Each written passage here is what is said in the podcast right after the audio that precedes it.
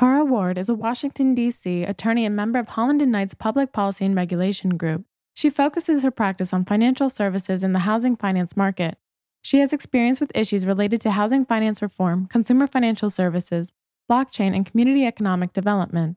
Combining federal and private practice experience, Kara provides various financial service companies and trade group clients with policy analysis and strategic advice to advance their business objectives on Capitol Hill and in the executive branch. Kara frequently works on issues involving the U.S. House Financial Services Committee, U.S. Senate Banking Committee, U.S. Department of Treasury, and more. Meet the leaders shaping the new era of credit. This is the VantageScore podcast. Today, we talk to Kara Ward, partner at Holland and Knight. Part one. I grew up in a little town called Summerville, South Carolina, just outside Charleston, South Carolina. So I'm a little bit of a beach baby.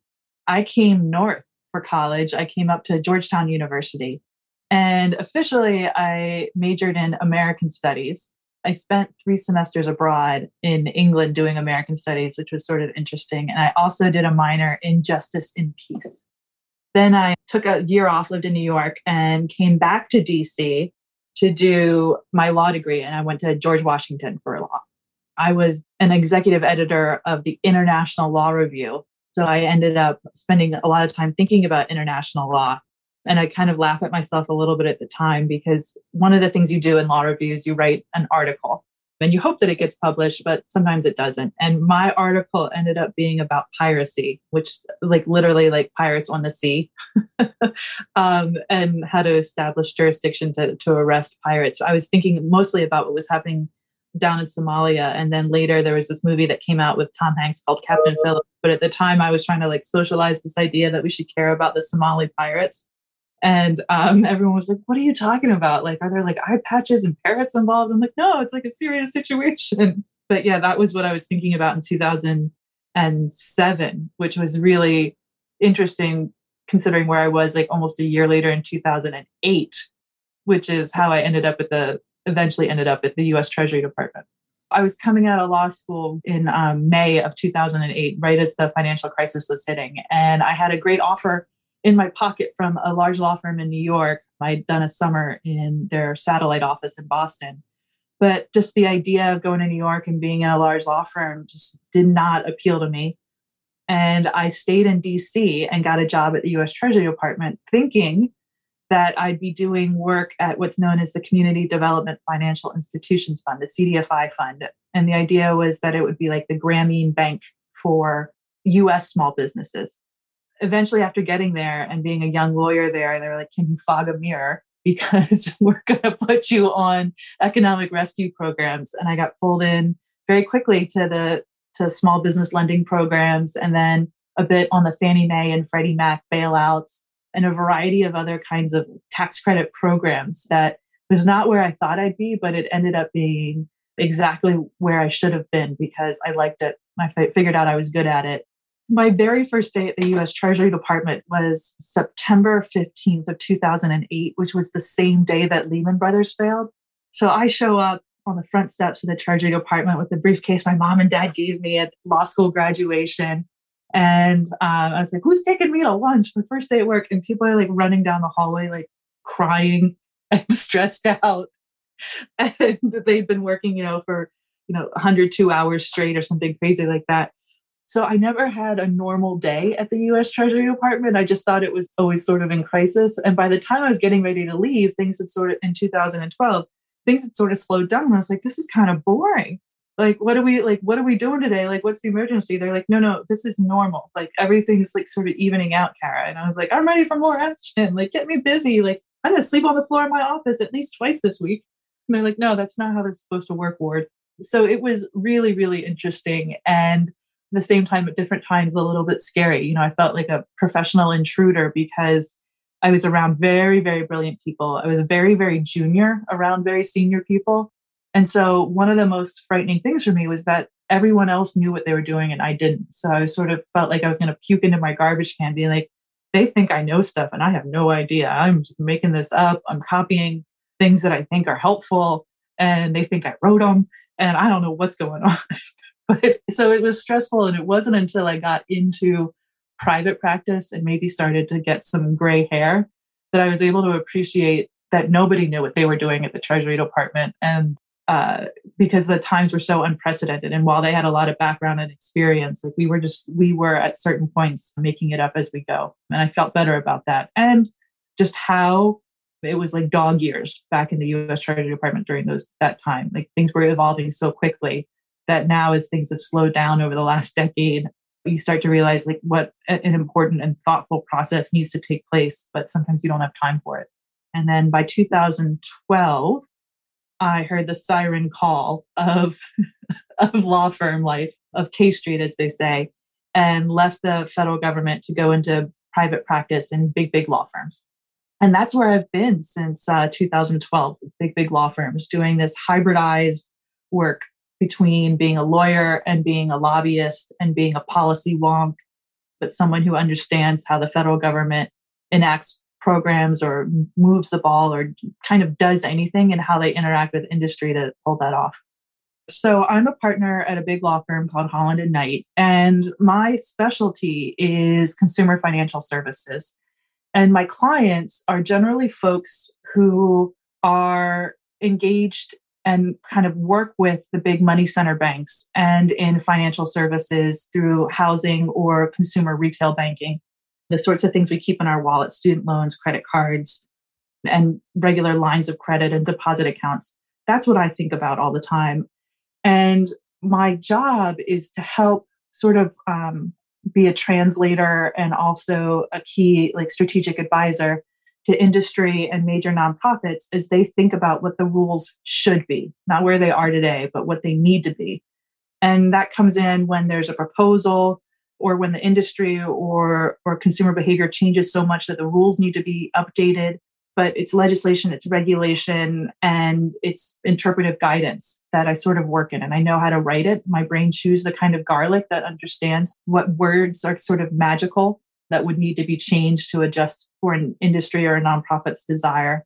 And that's what i do and whenever you try to change something in the federal government there are bunch of stakeholders you have to know to be able to touch to get their approval. So even if it's a piece of congressional legislation, you want to make sure that the US Treasury Department and the Consumer Financial Protection Bureau and the housing advocates all understand what you're doing, socialize it, and sort of give it a stamp of approval in order for everyone to feel comfortable moving forward.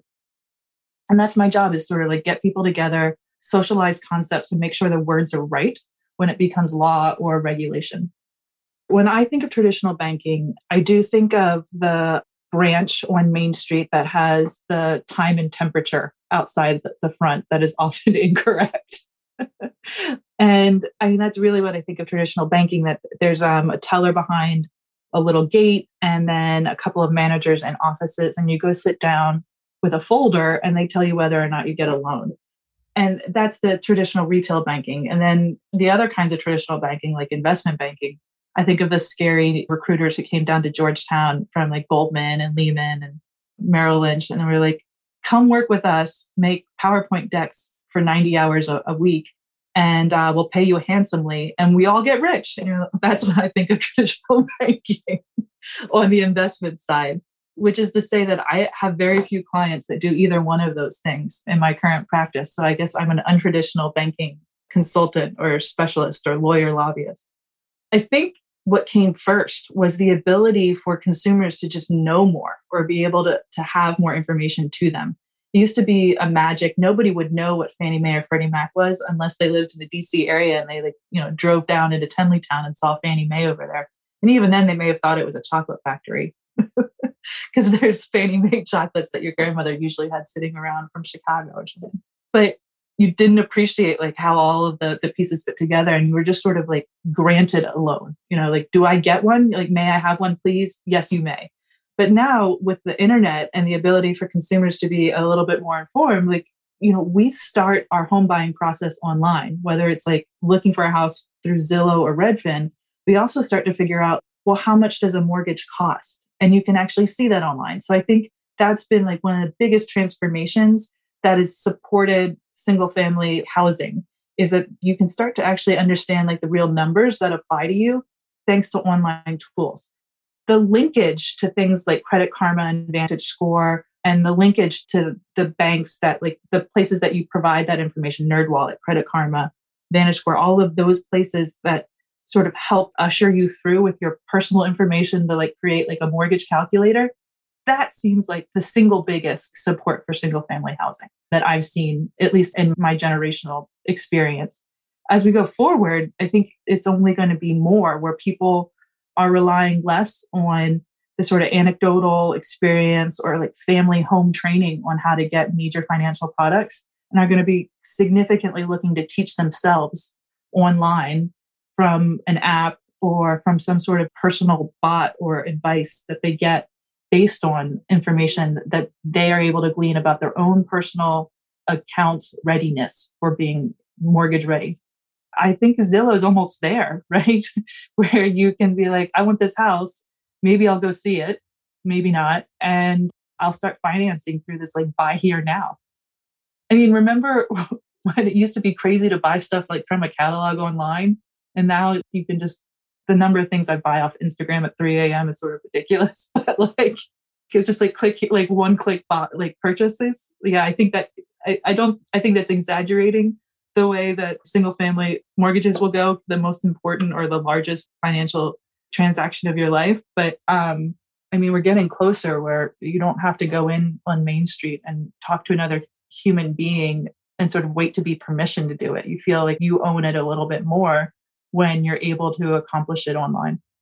There was a research study out of the Consumer Financial Protection Bureau that looked at consumer behavior in mortgages in particular about how often are consumers shopping for a mortgage. And the answer was really, really surprising. It was only like one in seven consumers like shopped around for mortgage rates. They sort of just like went to their bank or went to the place where they thought they'd qualify, got an interest rate or, you know, got an offer and we're like, oh, they're going to give me one, I'll take it. And as I think about it, that's almost antiquated at this point. I would imagine that by the end of COVID, most people will have, it would have completely flipped where only one in seven don't shop for a mortgage or aren't being marketed to one, especially in this refi boom. The number of consumers who have mortgages who all of a sudden are now aware of the fact that there's at least a dozen people who could give them a different offer is super interesting. I grew up in a little town in the South, Summerville, and it still had what this old town had, which was like a right side of the tracks and the wrong side of the tracks. And the bank was on the right side of the tracks. And growing up like an Irish Catholic kid in, in Summerville, South Carolina, I didn't think much of the privilege of that existence that I could walk into the bank and be served. But there are a lot of people in South Carolina and Summerville who did not go in to First National Bank of Summerville or whatever it was, or didn't have the sort of bank of mom and dad to give them advice about what they were trying to do. And the fintechs are getting to people thanks to their ability to, to just reach the underserved markets digitally. Some of the fintechs that I find that are most interesting are the ones that are reaching into the underserved markets and finding ways to provide products that used to have to come from bricks and mortar folks. I'm thinking in particular about the new energy around this concept of earned wage advances. We used to call this payday loans or payday advances, and they were at terrifically exploitive interest rates. But now there's a new product that your employer is offering because almost everyone is doing automatic deposits of their paycheck if you're regularly employed and banked enough to have a deposit account somewhere that you can get the money as you earn it from your bank or from your employer too. I think that's an interesting product. I link that also when you think about the ability for consumers to have a linked account to things like the tax deductions or the tax checks that they're getting. One of the innovations is banks understanding and calculating like your earned income tax credit or your childcare tax credit and making that money available to you incrementally over the year rather than in one lump sum. So it's available to help you through the peaks and valleys of your individual family circumstances.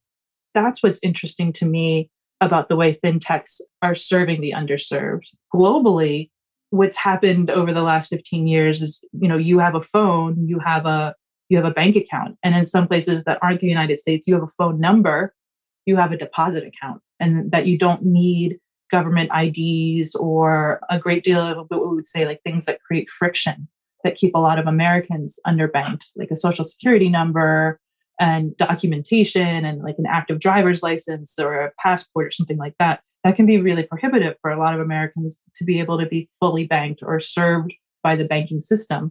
But internationally, there's places where, you know, countries have deteriorated socially so much that there aren't government documentation and birth records.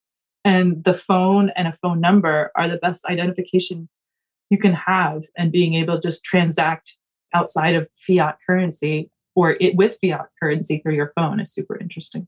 That's incredibly important in the refugee community because they often flee and then can't get the right documentation in the immigrant communities um, and refugee communities you know, can you imagine writing back to a country that's in the midst of a civil war and being like, um, can I get another copy of this birth record? And they're like, well, that building's been bombed. That's just not going to happen for you. So you just get stuck.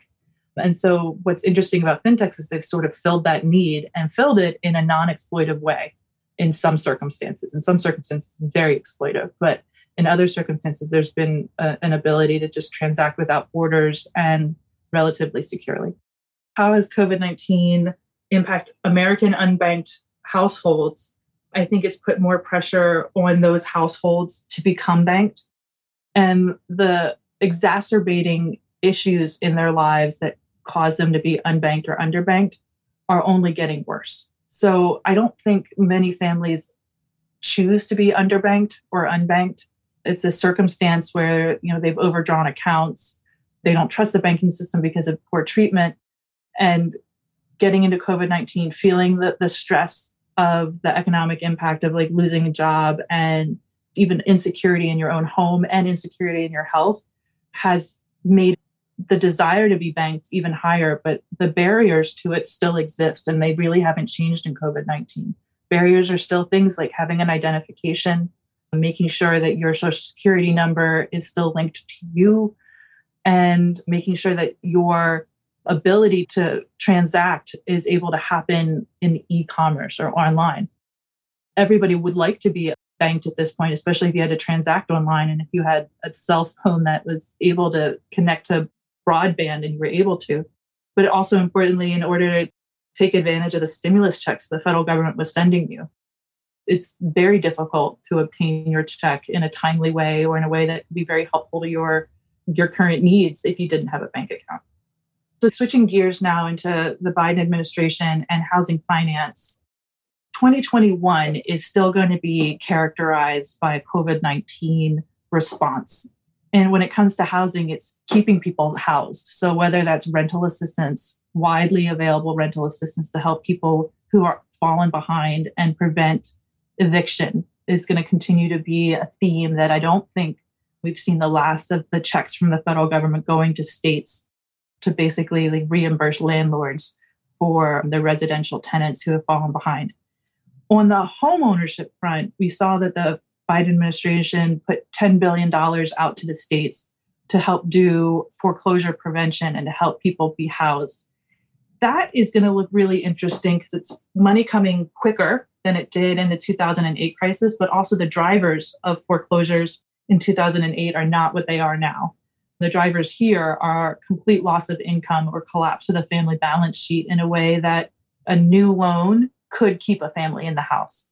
Where back in 2008, the total collapse was that a new loan would only make things worse because you're already underwater in your mortgage. There's less of that happening in today's market, only also because home ownership is so tight. Folks who have job loss or job insecurity are still renters at this point, especially if they're young, because it's been home ownership has been locked out or access has been so limited due to the shortage of homes that are just available for young people to buy with the resources that they have for down payment and based on their income and size. You know, the traditional mortgage math is that you can afford a house, it's about four times your annual salary.